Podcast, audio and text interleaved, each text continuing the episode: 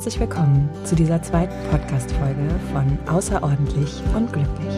Deinem Podcast von mir für dich, der Herausforderungen des Lebens beleuchtet, um darin das Glück zu finden. Mein Name ist Ini Matius. Ich bin verheiratet mit dem MacGyver meines Lebens, Mutter von vier wundervollen Kindern und arbeite als Emotionscoach mit Menschen daran, sich selbst besser zu verstehen, damit sie das Leben führen und fühlen können, das sie sich wirklich wünschen. In dieser Folge möchte ich dich mitnehmen in die Welt der Bedürfnisse. Deiner Bedürfnisse. Denn sie sind neben deiner Intuition die Treiber der Stimmen und Stimmungen in deinem Kopf und im Außen.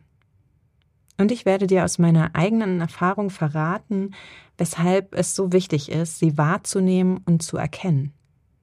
Ich werde mit dir darüber sprechen, wie das in meinem Alltag als selbstständige Vierfachmutter funktioniert, wann ich scheitere und woran. Denn vielleicht kannst du daraus etwas für dich mitnehmen, damit du dich in deinem fordernden Alltag auch zufriedener fühlen kannst.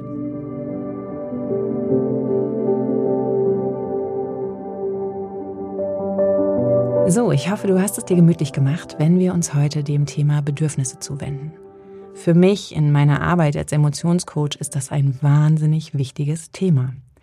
Denn tatsächlich erlebe ich immer wieder, dass wir so ein bisschen den Kontakt dazu verloren haben, wirklich zu erkennen, was unsere Bedürfnisse eigentlich sind. Und das spannenderweise, obwohl wir, und das stelle ich halt in meiner Elternschaft sehr stark fest, mit dem Elternwerden uns sehr viel damit beschäftigen, wie die Bedürfnisse unserer Kinder sind was wir tun können, wie wir sie erfüllen können, wie wir nah an ihnen dran sein können, wie wir sie bestärken und wie wir sie sehen und gut begleiten und sie sich in ihren Emotionen gut regulieren können.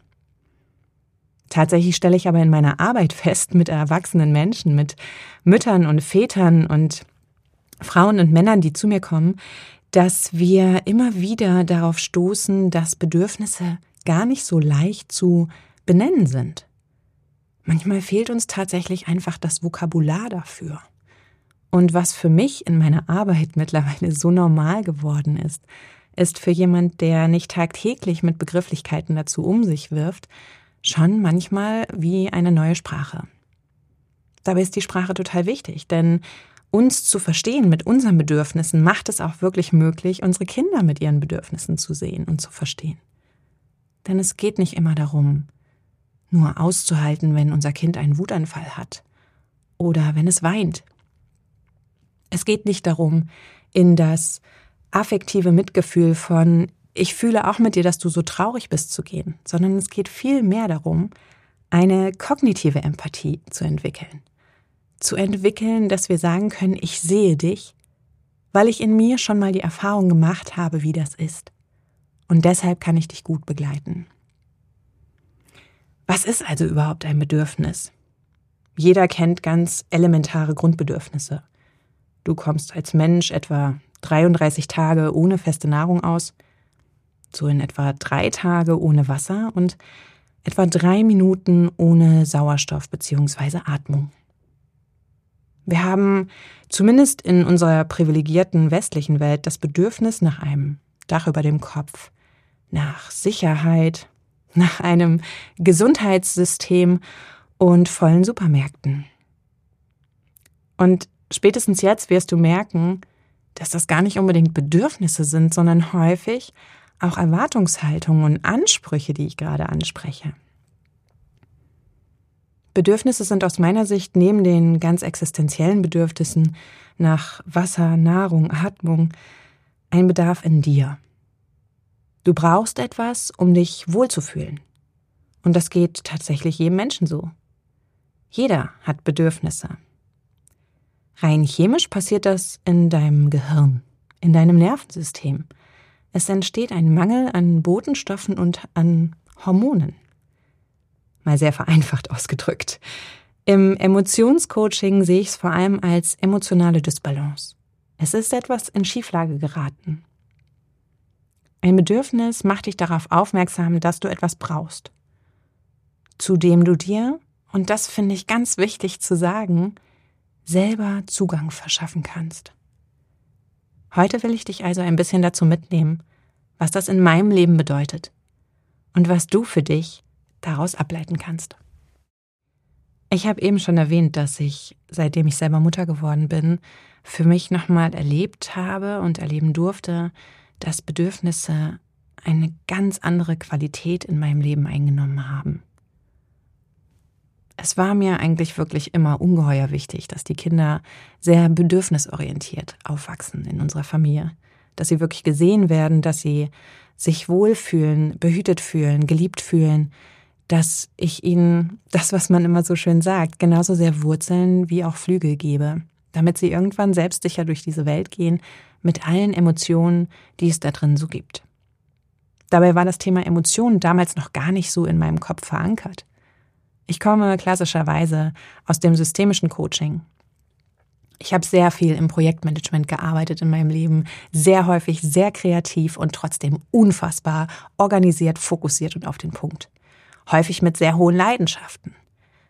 Und das, was ich, glaube ich, einfach noch nie so auf dem Schirm hatte, war das Thema der Emotionen bis zu meiner Mutterschaft. Grundsätzlich kann man sagen, dass ich, während ich in meiner Schwangerschaft war, ganz, ganz viel dazu gelesen habe. Und das hat absolut Sinn für mich gemacht. Diese Thematik, bedürfnisorientiert mit den Kindern zu sein, war mir gar nicht fremd. Ich hatte sogar das Gefühl, dass meine Ausbildung als Mediatorin und in der gewaltfreien Kommunikation, die ich schon durchlaufen hatte, total hilfreich wären. Sind sie auch. Tatsache ist, dass das sehr theoretisch ist. Denn in der Praxis ist Bedürfnisorientierung immer eine ganz individuelle Sache. Es hängt von so vielem ab. Wie bist du gerade emotional aufgestellt? Was hast du aus deiner Kernfamilie mitgenommen? Wie bist du also geprägt? Was hast du gelernt, wie man miteinander und mit den Kindern um sich herum umgeht? Wie ist deine Sprache der Liebe? Zum Beispiel auch eine Thematik, ja? Wie gehen wir überhaupt in Beziehungen auch miteinander um? All das spielt absolut da rein, wie wir bedürfnisorientiert sein können. Und mit meinem ersten Kind hatte ich es zumindest auf meiner Seite der Bedürfnisse erstmal relativ leicht. Trotz der überraschenden Diagnose des Down-Syndroms bei Tillmann hatte ich genügend Schlaf. Ich hatte ein Kind, was es mir ermöglicht hat, gut eingebunden zu sein in andere Mutter-Kind-Gruppen. Ich hatte relativ schnell organisiert, wie das mit den Therapien läuft. Ich war aufgrund des Projektmanagements einfach, glaube ich, gut durchstrukturiert und hatte erstmal so einen Plan. Und da sind wir wieder so bei der Thematik, Pläne im Leben zu haben. Das ist total hilfreich. Pläne beachten nur relativ selten, wie es dir da drin wirklich geht. Sie betrachten, was du vorhast zu erreichen, was als nächstes dran ist, was du tun musst und lassen musst, damit du irgendwo ankommst. Aber wenn sie nicht wirklich an Bedürfnisse geknüpft sind, an das, was du sein willst am Ende dieses Weges, dann kann es dir relativ schnell passieren, dass es dich emotional einfach mal aus der Balance holt. Auf der Seite meines ersten Kindes war es, glaube ich, so, dass für mich sehr viel Anspannung damit herrschte. Man sagte immer, weinen kann man unterscheiden bei seinem Kind.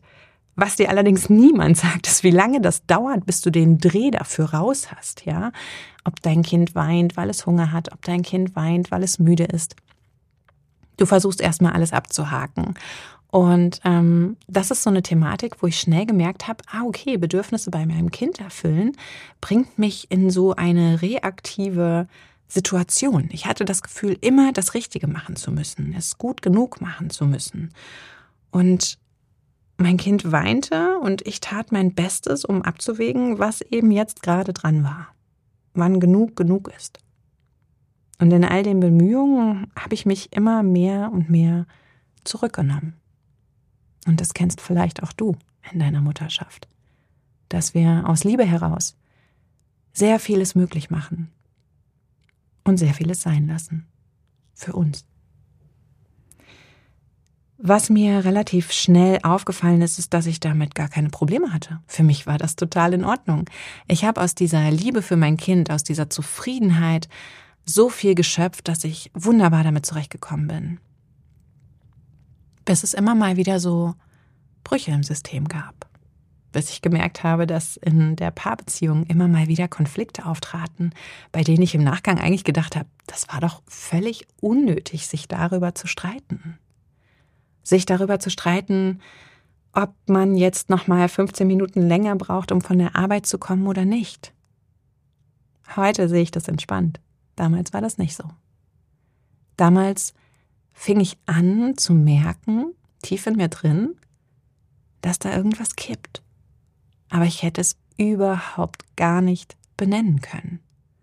Ich glaube auch, dass gesellschaftlich das sehr wenig beleuchtet wird, was uns als Mütter so erwartet oder als Eltern und auch als Väter, denn tatsächlich kann ich da keinen Unterschied machen. Denn auch mein Mann hat viele Bedürfnisse, die zurückgestellt werden für unsere Kinder und für mich. Und auch in der Arbeit mit vielen Vätern stelle ich immer wieder fest, dass man sich selber erstmal finden muss in dieser Rolle. Und eben nicht nur in dieser Rolle, sondern in der Identität, wo diese Rolle sich einfügen darf. Aber dazu kommen wir später nochmal. Für mich war es tatsächlich so, dass ich das an sich gut hinkriegte, aber an diesen Konflikten halt immer wieder gemerkt habe, hm, irgendwas ist komisch. Warum nerven mich manche Dinge so haarsträubend? Warum frustriert mich das Ganze so sehr? Warum kann mich das 312.000 Mal Spülmaschine ausräumen so unfassbar anstrengen? Ich habe dafür keine Antwort gefunden. Ich habe sie auch nicht gesucht. Ich habe mich nicht gefragt, was ich wirklich gerade brauche, um irgendwie wieder in eine gute Balance zu kommen. Denn tatsächlich am Ende des Tages hat die Dankbarkeit und das Glück über dieses Leben, was wir haben, völlig ausgereicht, um damit wieder in Balance zu kommen. Und das ist total wichtig, finde ich, das auch zu verstehen. Das ist auch ein sehr gesundes Verhalten von Resilienz, dass wir natürlich nicht immer jedes Bedürfnis sofort erfüllen können, weder für uns noch für unsere Kinder oder für unseren Partner.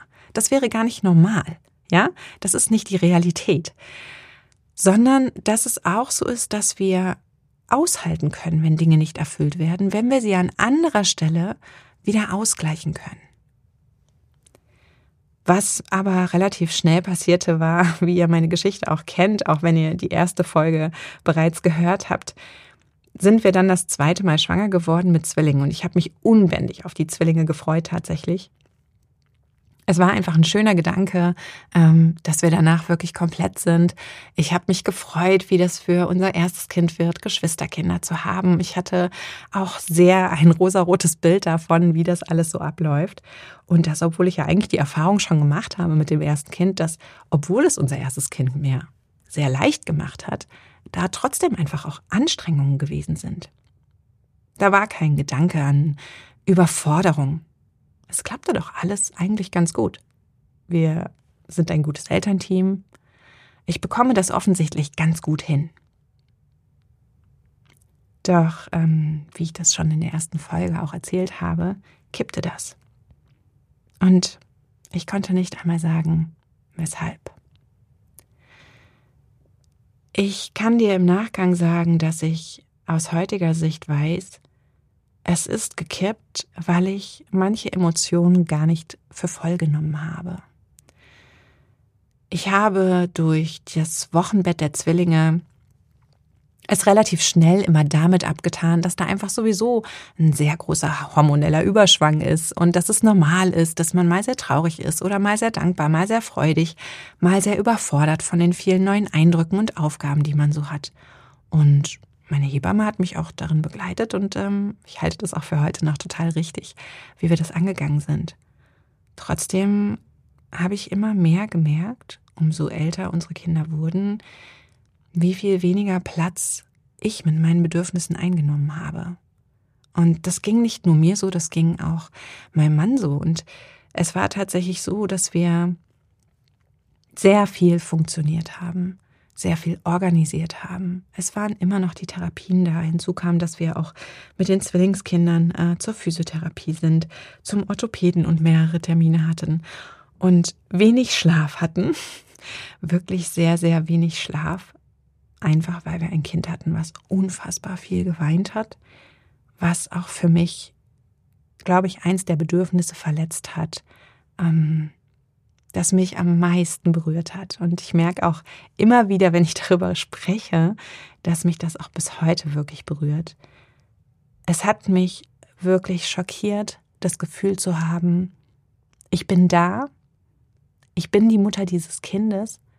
Wieso gelingt es mir nicht, die Bedürfnisse richtig zu sehen und sie so zu befriedigen, dass mein Kind nicht mehr weint? Es hat mich unfassbar traurig gemacht. Ich habe wirklich viel geweint in dieser Zeit. Ich erinnere mich sehr gut daran, wie ich einen Spaziergang gemacht habe mit dem Zwillingskinderwagen mitten im Schnee und ähm, durch den Wald gegangen bin. Es war wirklich sehr still und ich habe ähm, die Entscheidung getroffen, einer Freundin eine Sprachnachricht zu schicken damals und sehr ehrlich zu sagen, wie schlecht ich mich fühle. Und während ich das aufgesprochen habe, habe ich auch festgestellt, wie wahr das war. Weil ich es mir einfach vorher noch nie gesagt hatte.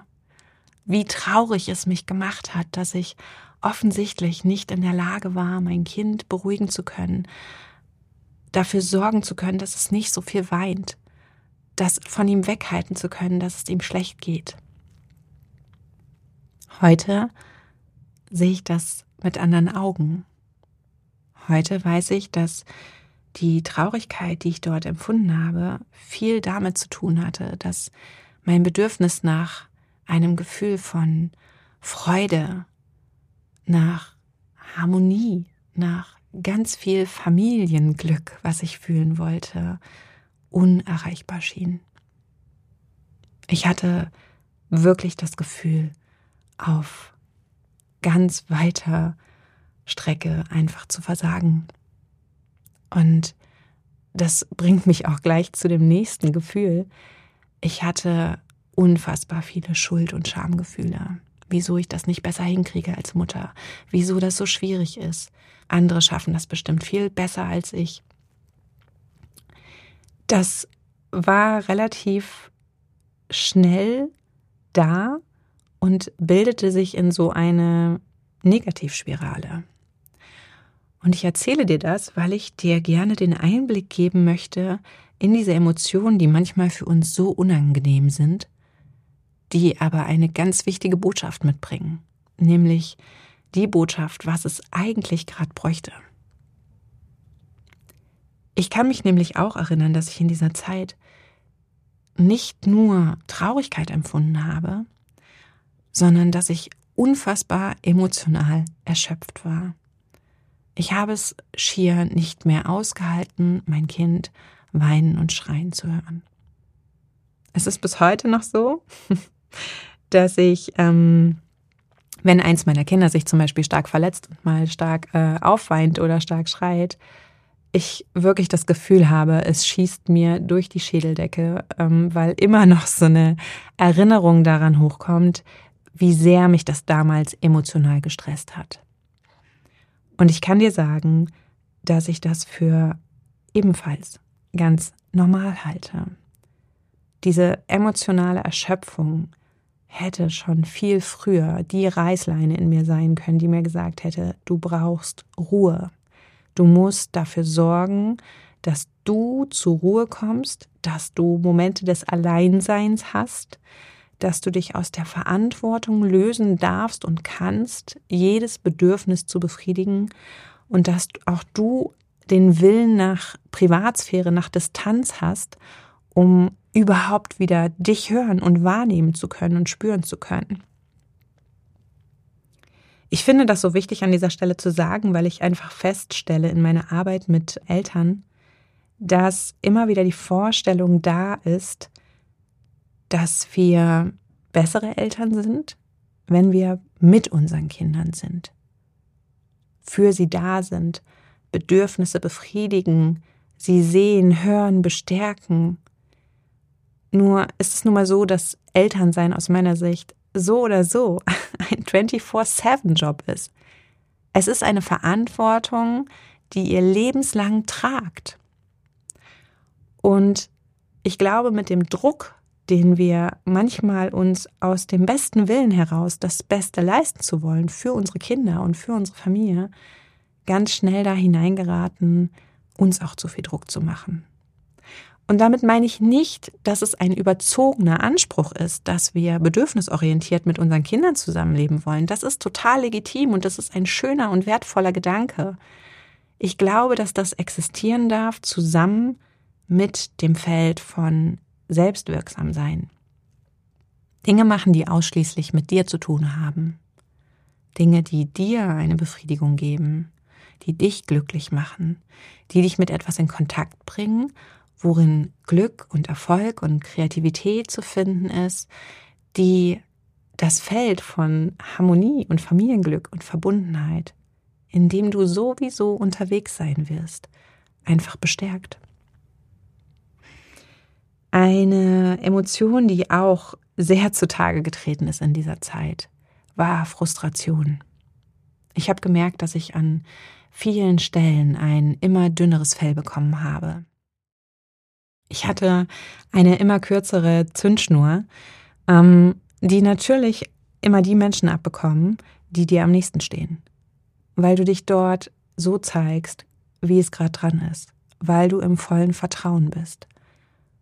Und ich möchte dich deshalb so sehr darauf hinweisen, weil es genau das ist, was unsere Kinder tun. Ich finde, wir lesen das so häufig, dass Kinder natürlich koregulatorische Wesen sind und auf unsere Schwingung eingehen, ja. Und dass wir natürlich in irgendeiner Art und Weise sicherstellen wollen, dass sie sich gut fühlen bei uns. Es ist allerdings auch so, dass die Kinder sich eben so sicher bei uns fühlen im Idealfall, dass sie da wirklich auch sein können, wer sie eben sind. Und dazu gehört eben auch, den unangenehmen Gefühlen Raum zu geben, diese auszuleben, auszudrücken, um sie dann regulieren zu können. Und wenn du ganz ehrlich zu dir bist, so ehrlich wie ich es damals zu mir war, dann ist es vielleicht nicht das, was wir als erwachsene Menschen noch so total gut können. Wir haben nicht mehr den besten Zugang zu unangenehmen Gefühlen. Wir haben in häufigen Fällen gelernt, sie zu übergehen, um dann wieder funktional sein zu können, um unseren Alltag, wie wir glauben, gewuppt zu kriegen, Tatsache ist allerdings, dass wenn wir das ignorieren und wenn wir darüber hinweggehen, diese Emotion nicht verschwindet. Sie löst sich nicht auf. Emotionen haben die recht unangenehme Angewohnheit, wie ich meinen Klienten immer wieder sage, mehrmals an die Tür zu klopfen. Die klopfen nicht nur einmal. Und genauso war das damals für mich mit der Thematik von äh, genervt sein, frustriert sein. Und ich habe es damals einfach noch nicht gesehen, woher das kommt, im Gegenteil, es war so, dass ich das Gefühl hatte, das ist irgendwie falsch. Ich müsste doch irgendwie einfach nur dankbar und glücklich sein. Es müsste doch alles wunderbar funktionieren. Warum bin ich in dieser Situation nicht bis über beide Ohren total glücklich? Und ich finde, dass das wahnsinnig wichtig ist, für sich selbst zu erkennen, dass Glück eben nicht nur daraus resultiert, dass die Umstände an sich okay sind. Ganz häufig erlebe ich es, dass Klienten, die von mir mit einer Morgenroutine ähm, bedacht werden, mit denen ich bespreche, was für gute Gewohnheiten gut tun würden, für sich relativ schnell Resümee ziehen und sagen, also ich habe das jetzt gemacht, Ini. Ich habe jetzt mal jeden Tag geschaut, wofür ich so dankbar bin. Und aber irgendwie, das verinnerlicht sich nicht so richtig. Und das ist etwas, was ich im 1 zu 1 Coaching immer sehr gerne mit den Klienten angehe, denn tatsächlich ist genau das mein Job. Ich sage mal gerne, ich bin gut im begleiteten Fühlen, denn es ist nicht so leicht, sich wirklich reinzugeben in eine Emotion. Es ist eine Sache, sich aufzuschreiben, ich bin dankbar dafür, dass ich gesund bin. Es ist eine ganz andere Sache, diesen Satz aufzuschreiben und sich dessen wirklich bewusst zu sein mal reinzufühlen und reinzuspüren, wo das bei dir ankommt, dass du wirklich dankbar dafür bist, dass du gerade gesund bist. Es war tatsächlich so, dass ich aber damals, um wieder den Bogen zurückzuspannen, ähm, wirklich viel Frustration hatte. Frustration und Wut sind so Emotionen, wenn die funktional sind, dass die dafür einzahlen und dir genügend Energie dafür zur Verfügung stellen, deine eigenen Ziele gut zu erreichen. auch neue Lösungen dafür zu finden, neue Wege einzuschlagen, um dort anzukommen, wo du hin willst, in Einklang mit den Werten, die dir halt wichtig sind. Es geht also nicht nur um pure Zielerlebnisse, die du unbedingt mit dem Kopf durch die Wand durchsetzen willst, sondern es geht darum, wo anzukommen, wo du hin willst. Für mich war damals tatsächlich aber auch die Frage unklar, wer ich überhaupt bin. Ich hatte keinen Bezug mehr zu mir und meinen Bedürfnissen. Noch dazu habe ich in der Zeit damals ähm, tatsächlich etwas Negatives für mich erlebt im Umgang mit Freundschaften, was einen sehr großen Einfluss auch in dieser Zeit auf mich und ähm, meinen Zugang zu dem Gefühl von angenommen werden und wertgeschätzt werden hatte. Und das hat, glaube ich, einen guten Teil dazu beigetragen, diese ganze Emotionslage aus Traurigkeit, aus emotionaler Erschöpfung und aus Frustration wirklich nochmal immens zu verstärken. Ich habe mich haltlos verloren gefühlt.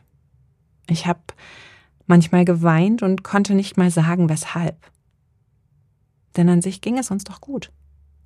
Geht es anderen nicht viel schlechter?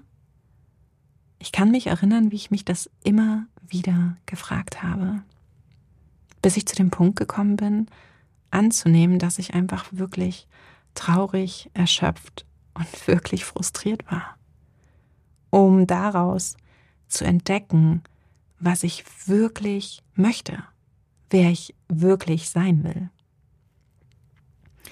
Noch dazu ist es so, dass ich ähm, tatsächlich sehr viele Interessen habe, die mit ganz kleinen Kindern nicht sofort so umsetzbar waren. Ich habe vor den Kindern ähm, sehr viel Sport gemacht. Ich äh, komme ursprünglich auch aus einem ähm, Beruf, der einen großen Bezug zum Sport hatte. Ich habe also eigentlich immer trainiert.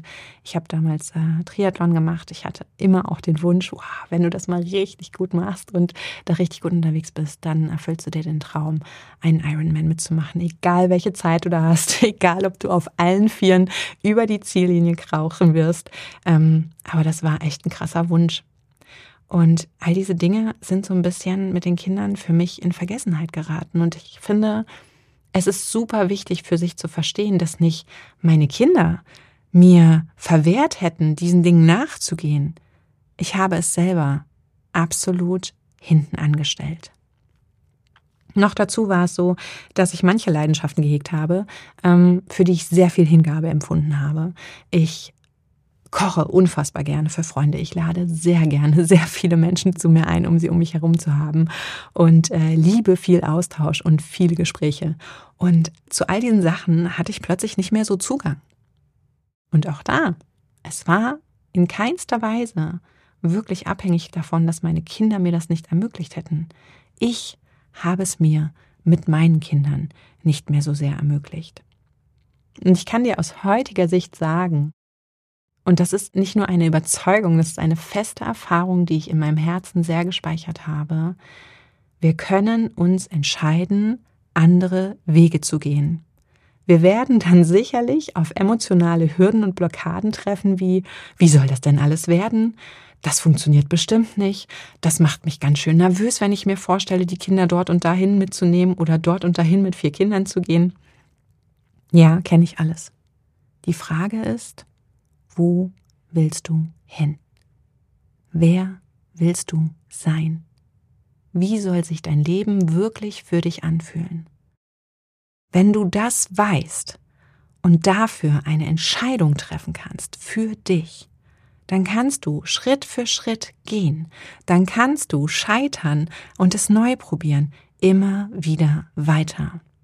So wie deine Kinder es lernen, vom Krabbeln ins Laufen zu kommen und immer wieder hinfallen und immer wieder aufstehen, weil sie wissen, dass sie irgendwann das Kind sein wollen, was läuft. Es ist tatsächlich so, dass aus dieser ganzen Situation heraus natürlich ich irgendwann für mich gemerkt habe, ich möchte anders sein. Ich möchte wieder Zugang dazu haben, mich leichter zu fühlen. Ich möchte Zugang dazu haben, mir selber im Klaren darüber zu sein, wer ich bin. Ich möchte Leidenschaften nachgehen, ohne dass mir jemand sagt, ich sei zu perfektionistisch. Übrigens auch ein spannendes Thema, wozu wir mal eine separate Folge aufnehmen können begegnet mir sehr, sehr häufig im Coaching und ist sicherlich mal wert, dass wir darüber sprechen. Für heute kann ich euch aber sagen, dass ähm, ich natürlich gemerkt habe, dass es jetzt mein Weg ist. Und wenn ich das jetzt aus Sicht des Emotionscoachings für mich betrachte, dann muss ich ganz klar sagen, dass ganz uncharmant betrachtet Bedürfnisse biochemische Mängel in uns sind, mit denen unser Körper uns auf das hinweist, was es seelisch gerade wirklich für uns braucht, wofür unser Herz wirklich gerade schlagen würde. Damals wusste ich das noch nicht. Beziehungsweise hatte ich es nicht in der Tiefe verstanden und auch nur annähernd erkannt, was es bedeutet für mich bedeutet. Ich war so mit der Erfüllung der Bedürfnisse der Kinder beschäftigt und hatte trotzdem das Gefühl, dem gar nicht gerecht zu werden. Ich verfiel immer wieder in diese Negativspirale aus Scham und Schuld. Du weißt doch, wie es geht. Du bist doch nicht auf den Kopf gefallen. Warum fühlt sich das so schrecklich einsam, so auslaugend, so traurig und so unzulänglich an? Und es kam dann der Moment, in dem ich mir auch ernsthaft Sorgen darum machte, wie das für meine Familie auszuhalten sei. Bevor ich auch nur annähernd in Betracht gezogen habe, wie das eigentlich für mich auszuhalten ist, sich so zu fühlen. Und vielleicht fragst du dich an dieser Stelle, wie viel für dich auszuhalten ist. Ich kann dir sagen, dass das höchst individuell ist. Ich kann dir aus meiner Erfahrung sagen, dass ich den gleichen Kippmoment mit auch nur einem Kind ohne Behinderung oder den Umstand vieler Blockaden und nicht endenden Schreins gehabt hätte. Vielleicht später, vielleicht hätte ich auch immer weiter drüber hinweggehen können. Doch aus der Erfahrung meiner Arbeit kann ich sehen, dass Elternschaft ein ziemlich mächtiger Türöffner zu der Kiste ist mit unerfüllten Bedürfnissen. Ich würde sogar so weit gehen zu sagen, dass es in allen Beziehungen so sein kann. Auch in Partnerschaften, auch in Beziehungen zu unseren Eltern oder zu guten Freunden. Und im Idealfall sollte das vielleicht sogar genauso sein, damit wir uns wirklich immer wieder ein Stück näher kommen. Denn wenn wir ganz ehrlich sind, wir wollen nicht auf dem Status quo bleiben. Es geht darum, in Veränderung zu sein. Leben ist Veränderung. Ich finde es immer wieder spannend, wenn Menschen zu mir sagen, ja, ich habe schon Angst vor Veränderungen. Veränderungen sind nicht so meins. Und dann lade ich immer sehr gerne dazu ein, mal zurückzuschauen in den letzten fünf Jahren, ähm, ob du immer noch der gleiche Mensch bist, der du vor fünf Jahren warst. Mit hoher Wahrscheinlichkeit ist deine Antwort nein. Nimm dir doch einfach mal einen kurzen Moment Zeit und frag dich, ganz für dich selber in diesem Podcast, was es gerade wirklich brauchen würde, damit du dich und deine Bedürfnisse in Balance bringen und wieder andere Emotionen als vielleicht Wut, Angst, Traurigkeit oder Sorge zu fühlen. Nimm die Antwort einfach mal an, ganz ohne das zu bewerten. Was braucht es gerade für dich und in dir? Sollte deine Antwort darauf keine Ahnung oder gar nichts oder das geht ja sowieso nicht in meinem Leben sein, dann bitte ich dich ehrlich zu dir zu sein, ob du nicht schon viel zu lange etwas brauchst, an das du nicht kommst. Das ist ein echtes Bedürfnis. Und ja, vielleicht geht gerade nicht immer alles. Äußere Einflüsse sind nicht immer sofort abstellbar oder abänderbar. Dein Fühlen und dein Wohlbefinden können das ja wohl sein. Du kannst mit dir und deinen Emotionen aktiv arbeiten. Das ist genau das, wozu ich die Menschen, mit denen ich ins Gespräch komme und mit denen ich arbeite, befähige. Und was ich für unfassbar wichtig auch in unserer Gesellschaft halte. Ich erinnere mich selber noch ganz gut daran, ähm, dass ich eine ziemlich große Scham empfunden habe, nachdem ich damals dann merkte, okay, mein Kippmoment ist gekommen ich habe da echt krasse Bedürfnisse und ich weiß einfach noch nicht, wie ich dahin finde. Ich habe dann für mich einfach festgestellt, als ich damals mich entschied, in Therapie zu gehen, dass ich im Anamnesebogen, den ich ausgefüllt habe für meine Therapeutin, wirklich sehr viel Scham empfunden habe. Ich erinnere mich einfach daran, dass ich erst beim wirklichen Ausfüllen auf einer Skala von stimmt sehr bis stimmt gar nicht erkannt habe, anerkannt habe, wie schlecht es mir emotional damals ging. Und ich möchte dich an dieser Stelle wirklich dafür sensibilisieren, gut auf dich zu achten. Denn dich dauerhaft zu übergehen, nicht zu sehen, wo du hin du ausschlägst, gerade auf einer Skala, wo deine eigene Balance kippen könnte, das kann wirklich, ich möchte nicht sagen gefährlich sein, auch wenn ich das persönlich so benennen würde und so sagen würde, aber das kann etwas sein, was du nicht so leicht wieder zurückregulieren kannst. Es ist wichtig, dass du auf dich achtest, denn dich dauerhaft zu übergehen, auszubrennen und in so einer Negativspirale gefangen zu sein, ist nichts Lapidares.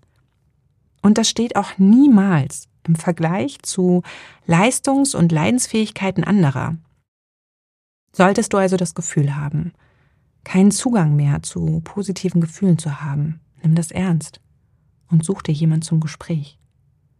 Psychische Gesundheit und mentales Wohlbefinden sind kein Luxus. Und es gehört in die Mitte unserer Gesellschaft. Du darfst hilfsbedürftig sein. Du darfst Bedürfnisse haben.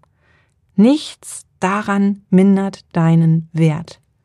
Es hilft dir nur, im Idealfall, deinen Wert zu erhalten, den du für dich und für die Menschen, die dich lieben, wirklich hast. Ich habe für mich dann tatsächlich festgestellt, dass ich, wie ich eben schon gesagt habe, wirklich daraus wollte. Die Frage ist also, wie bleibe ich denn heute bei mir?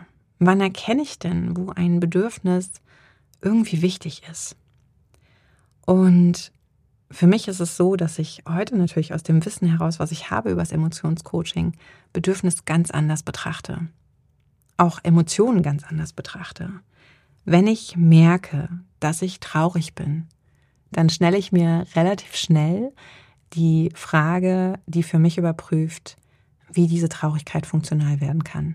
Denn Trauer oder Traurigkeit ist ähm, ein Gefühl, was in uns danach sucht, den Wert einer Sache für uns zu bewahren. Selbst wenn wir uns von Dingen trennen oder verabschieden müssen, wenn wir von Dingen enttäuscht wurden oder auch von Menschen. Und ähm, mit diesen funktionalen Fragen zu Emotionen, die ich halt auch im Coaching äh, Menschen sehr gerne sehr nahe bringe, kann ich relativ schnell für mich rausfinden, was ich gerade brauche. Wenn ich das jetzt übertrage auf das, was ich dir eben erzählt habe, dann war für mich relativ schnell klar, ich brauchte wirklich Ruhe. Ich musste raus aus diesem Erschöpfungsphänomen, ich musste raus aus diesem Verantwortungsdruck, den ich mir selber auferlegt habe.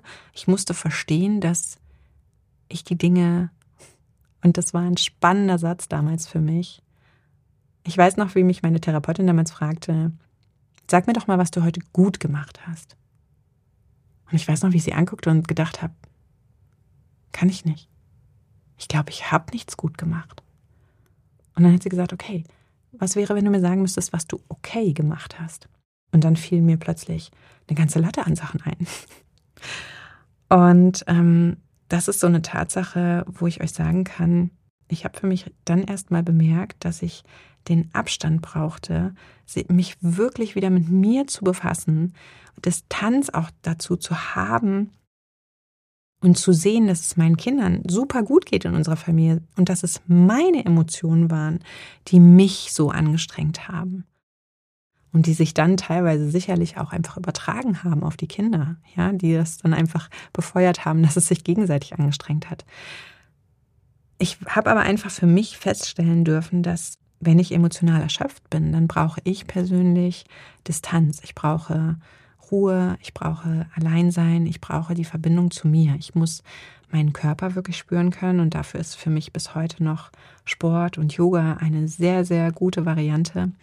Und ähm, das war einfach ganz, ganz wichtig in dieser Zeit, um für mich wieder klarer zu sehen, um achtsamer mit mir umzugehen und um auch ähm, nicht nur in wirklich räumliche Distanz mit meiner Familie oder meinen Kindern zu gehen. Wir waren schon viel beieinander, aber für mich auch einfach die Dinge nicht immer gleich zu mir zu ziehen, ja. Und das ist wirklich ein Learning gewesen, was sehr, sehr viel verändert hat, auch für uns als Familie. Weil einfach die Sachen nicht mehr so emotional aufgeladen sind. Und weil einfach dann auch die Fähigkeit besteht, Emotionen in sich selber regulieren zu können und abfließen lassen zu können.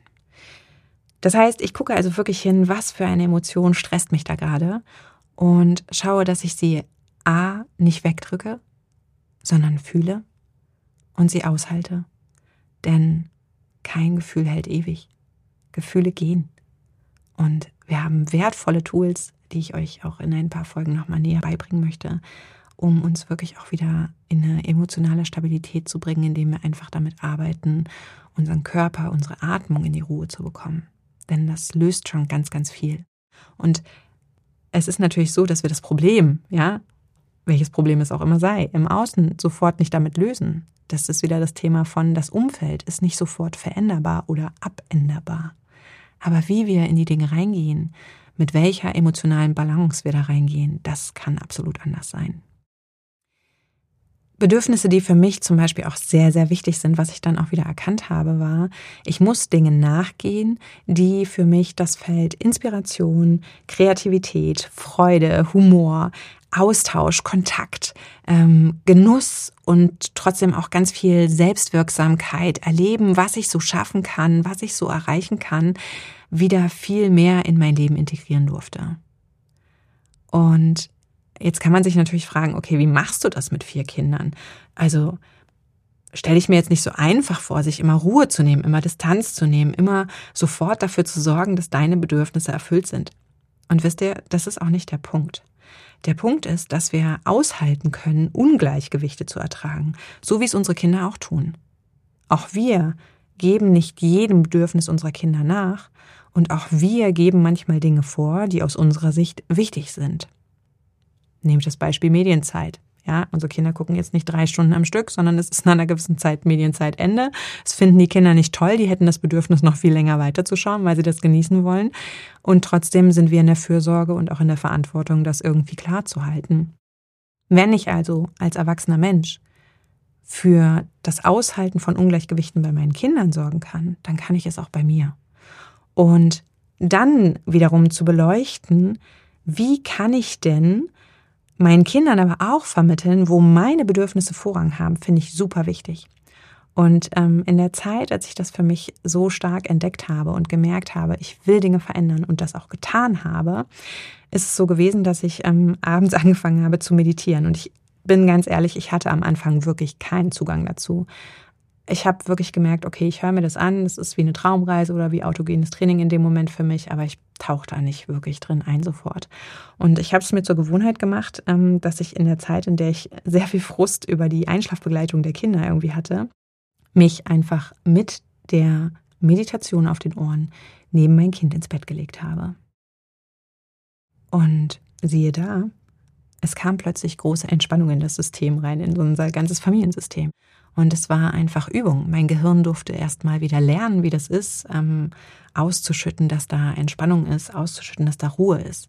Ja, ich durfte erst mal wieder Zugang dazu haben, auch zu diesen rein biochemischen Prozessen in meinem Gehirn, die dafür sorgen, dass ich runterfahren konnte. Dass ich eben nicht die 500. To-Do-Liste noch abhake und überlege, wer mich heute noch angeschrieben hat und ob ich noch im WhatsApp-Chat der Kindergartengruppe noch was zu organisieren habe, sondern wirklich auch mal runterfahren konnte. Für meine Kinder war das so, dass ich das sehr bewusst gehalten habe. Wir haben auch darüber gesprochen, auch zu sagen, ich kuschel natürlich mit euch, ich bringe euch ins Bett, jetzt brauche ich aber auch die Pause für mich, weil es mir wichtig ist, mit euch im liebevollen Umgang zu sein und klar zu sein. Und das kann ich besser, wenn ich auch dafür sorge, dass ich Pause habe. Und ich erinnere mich noch sehr daran, ähm, eins unserer Kinder hat abends ein sehr hohes Kuschelbedürfnis, ähm, kann sich zwar auch super gut lösen, aber es ist ganz, ganz wichtig, dass das abends eingehalten wird. Und ich erinnere mich an eine Situation, in der wir abends, als ich da schon wesentlich weiter war und für mich eine gute Routine drin entwickelt habe, ähm, dieses Kind ins Bett begleitet habe und wir haben gekuschelt und ich war eigentlich relativ entspannt, auch ähm, die Einschlafbegleitung auch ruhig ein bisschen länger zu halten. Und dann sagte mein Kind zu mir, Mama, weißt du, du hast heute ganz schön viel gemacht, glaube ich. Wenn du möchtest, willst du schon Pause für dich machen? Und das hat mich unfassbar berührt. Es berührt mich auch jetzt noch. Ähm, es ist sowieso eins meiner Kinder, was mir sehr nah ist, auch von vielen Emotionen natürlich her und äh, wo ich merke, dass da eine sehr, sehr starke Verbindung so ist. Und trotzdem ähm, fand ich das eine Riesenleistung. Und wir reden von einem Kind, was äh, gerade mal vier war zu dem Zeitpunkt. Und ich möchte euch damit einfach nur verdeutlichen, ihr dürft euren Kindern dieses Geschenk an die Hand geben, euch gut um euch zu kümmern, weil sie daraus so viel mitnehmen, weil diese Empathie, die wir uns so sehr wünschen, dass unsere Kinder die entwickeln, auch daraus erwächst, dass wir Empathie für uns selber entwickeln. Denn nur dann können sie es am Vorbild lernen. Und das kann ich euch wirklich nur ans Herz legen. Das ist ein riesiges Geschenk, das zu erleben.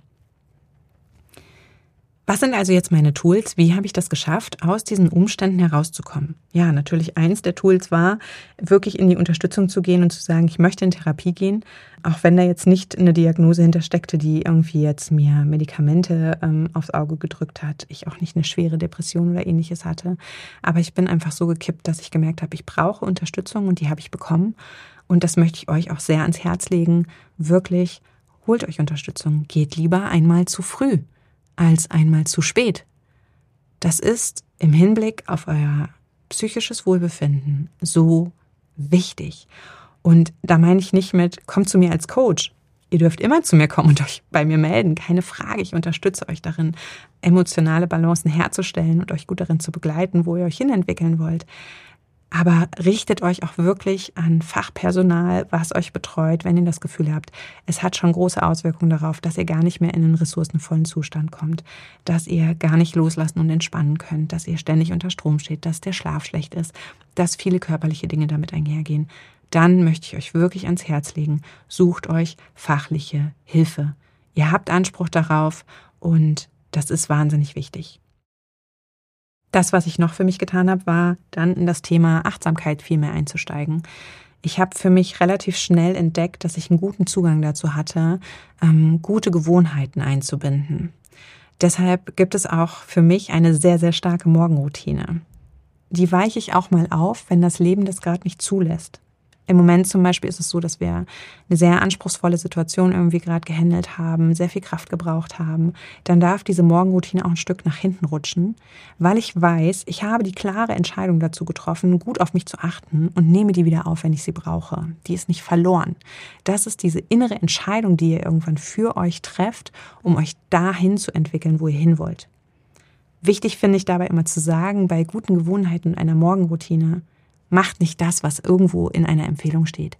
Macht nicht nur das, was irgendwie sinnvoll ist. Es gibt viele tolle Themen, aber sucht euch genau das raus, was euch wirklich anspricht, was euch wirklich etwas gibt. Für mich ist es zum Beispiel so, ich bewege mich wahnsinnig gern und trotzdem höre ich mittlerweile sehr stark auf meine Intuition und auf meinen Körper.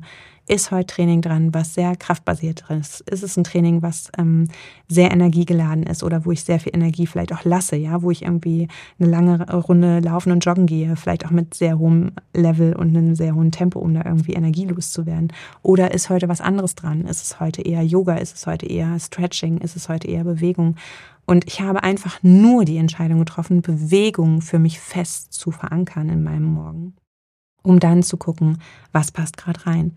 Und wenn ihr solche Entscheidungen trefft, dann trefft ihr eine Entscheidung, für die ihr immer eine neue Wahl habt. Ihr zwängt euch nicht in so ein enges Korsett, ja.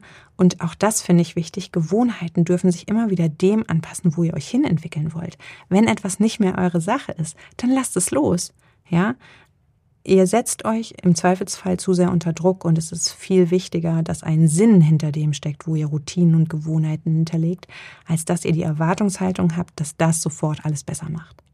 Denn es ist tatsächlich so, mit einer Gewohnheit zu starten, die ihr lange vernachlässigt habt oder die etwas Neues in euer Leben bringen soll, zum Beispiel sehr viel zu trinken, sehr gesund zu essen und ihr wollt das sehr regelmäßig tun, das bringt euch natürlich weg von alten Gewohnheiten, die vielleicht nicht so günstig waren. Eher mal zur Schokolade zu greifen, ähm, viel Kaffee zu trinken und ihr werdet was vermissen.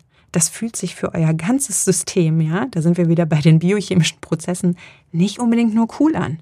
Das ist auch mal wirklich anstrengend. Aber, und da kommen wir wieder zu dem Punkt, wenn du die Entscheidung für dich triffst, in eine andere Emotionslage eintauchen zu wollen, dann wirst du den Weg gehen, weil es für dich wertvoll genug ist, am Ende da anzukommen, die Person zu sein, die mit den Gewohnheiten und Routinen gesünder ist, energievoller ist, freudiger ist, liebevoller ist, klarer ist, was immer es sein möchte, was dir am Herzen liegt. Was ich auch als wichtiges Tool immer wieder mitgebe und immer wieder betone, ähm, gerade wenn es so um, um Erschöpfungsthematiken geht in Elternschaft, ja, ist, dass wir darauf achten, was sind die Dinge, die uns wirklich aufladen. Ich habe eine Freizeitliste. Die passe ich auch immer wieder an. Es ist tatsächlich so, dass wir natürlich dazu neigen, auch schlechte Gewohnheiten für unsere Zeit zu haben. Und vielleicht fühlst du dich kurz ertappt.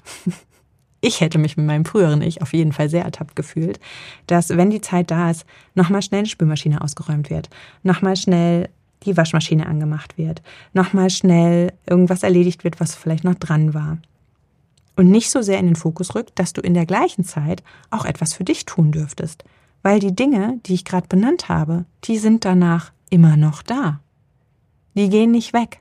Die klopfen nicht lauter an deine Tür. Die klopfen mit der gleichen Lautstärke an die Tür und sind danach erledigt.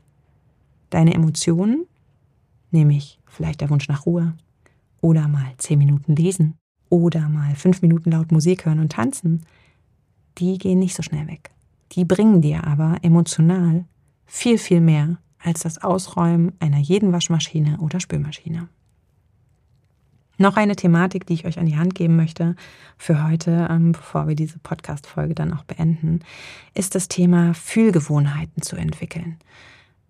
Ich finde es wahnsinnig wichtig und ähm, sehr unterschätzt, und das werde ich mit euch auch noch mal in einer anderen Folge aufarbeiten, dass wir manchmal dazu neigen, bestimmte Gefühle schneller in unser System zu lassen und bei anderen nicht so die Gewohnheit dafür zu haben, die häufiger mal zu fühlen. Zum Beispiel hast du vielleicht in deinem Alltag nicht ständig nur Zugang zu Freude. Du kannst sie aber bewusst fühlen. Und wie das geht, das werde ich dir an einer anderen Stelle nochmal mitgeben. Aber ich finde es ganz wichtig für dich schon mal für heute mitzunehmen.